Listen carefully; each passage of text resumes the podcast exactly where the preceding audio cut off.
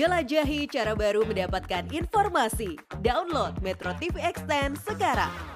Anda menyaksikan headline news pukul 12 waktu Indonesia Barat. Pengadilan Tindak Pidana Korupsi kembali menggelar persidangan dugaan suap dan gratifikasi yang menjerat Gubernur Nonaktif Papua Lukas NMB. Sidang kali ini mengagendakan pemeriksaan saksi. Kuasa hukum Lukas NMB, Petrus Bala Patoyana, menyebut ada empat saksi yang berasal dari pihak swasta yang hari ini akan dihadirkan. Keempat saksi ini merupakan saksi yang dihadirkan Jaksa Penuntut Umum KPK yang kesaksiannya ditujukan untuk membongkar transaksi sejumlah kebutuhan Lukas. Pada perkara suap, Lukas didakwa menerima 45,8 miliar rupiah.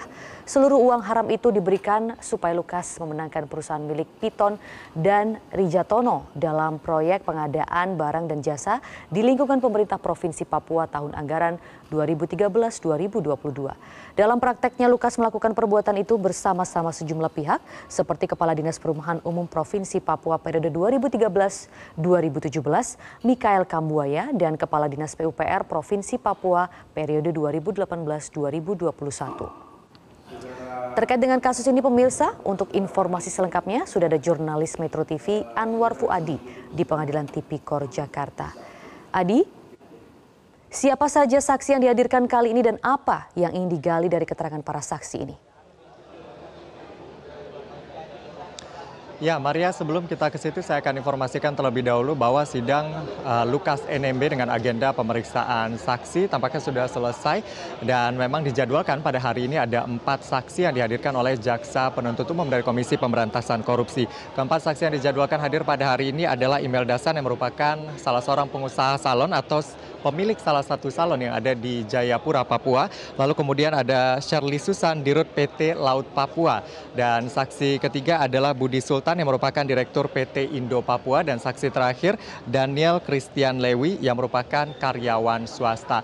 Namun tadi pada saat sidang dimulai pada pukul 10 30 waktu Indonesia Barat ada tiga saksi yang diambil sumpahnya dan sampai sidang selesai hanya tiga saksi itu yang uh, kemudian menjalani uh, pemeriksaan. Saksi yang tadi hadir adalah Budi Sultan, lalu kemudian ada Shirley Susan dan juga Imel Dasan. Tadi kami mendengar uh, kesaksian dari para saksi di antaranya adalah kesaksian dari Budi Sultan. Budi Sultan ini merupakan Direktur PT Indo Papua yang berdiri sejak tahun 2005 dan memang untuk saksi-saksi yang dihadirkan pada hari ini JPU ingin mendalami terkait dengan aliran dana dana dari rekening atas nama uh, para saksi yang dihadirkan pada hari ini. Alirannya ke mana dan apakah ada keterkaitan dengan gratifikasi dan uh, yang melibatkan Lukas NMB dalam kasus ini. Tadi uh, Budi dalam beberapa keterangannya dikatakan bahwa ia merupakan uh, kontraktor atau perusahaan yang ia pimpin merupakan kontraktor yang menangani sejumlah proyek. Namun tadi disampaikan bahwa proyek-proyek yang ia tangani tidak ada kaitannya dengan Pemprov Papua yang pada saat itu dipimpin oleh Lukas NMB sebagai gubernur. Ia mengatakan proyek-proyek yang ia tangani rata-rata berasal dari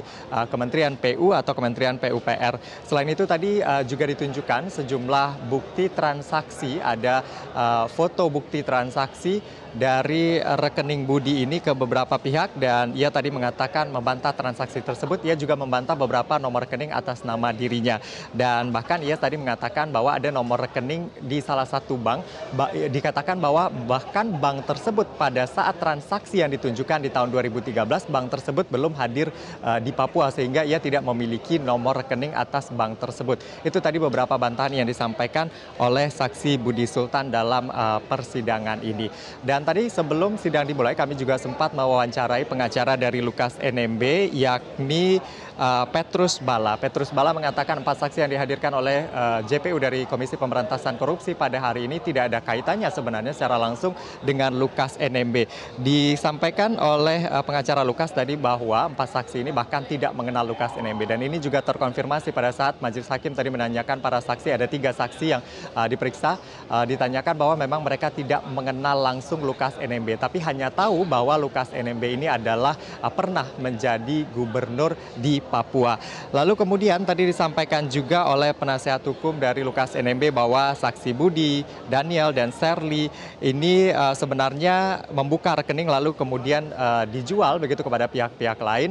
Lalu kemudian ada transaksi dari pemegang terakhir yang bahkan para saksi ini tidak mengetahui. Mereka bahkan mengetahui mengetahui transaksi tersebut setelah adanya diinformasikan oleh uh, penyidik dari KPK. Jadi memang disampaikan ini tidak ada hubungannya sebenarnya dengan Lukas NMB. Untuk selengkapnya berikut kita simak pernyataan dari pengacara Lukas NMB.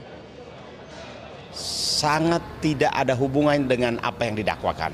Karena yang didakwakan kan mengenai gratifikasi satu miliar yang dari Rita Rijatono Laka, Hotel Angkasa 25 miliar dan 10 miliar dari Pitun NMB.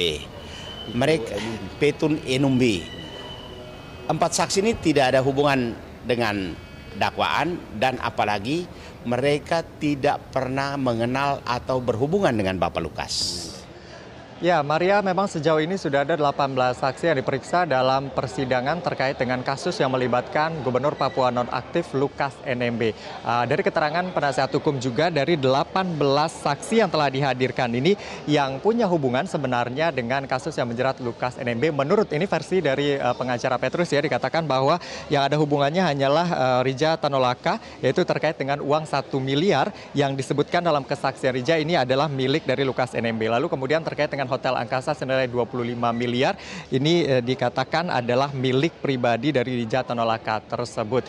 Dan ini kita masih menunggu agenda selanjutnya dari eh, persidangan yang melibatkan Lukas NMB ini yang mana kita, eh, sebagai informasi tambahan Lukas NMB ini terdakwa kasus dugaan suap dan gratifikasi senilai 46,8 miliar rupiah. Untuk sementara untuk agenda sidang pada hari ini demikian yang dapat saya laporkan kembali ke studio Maria.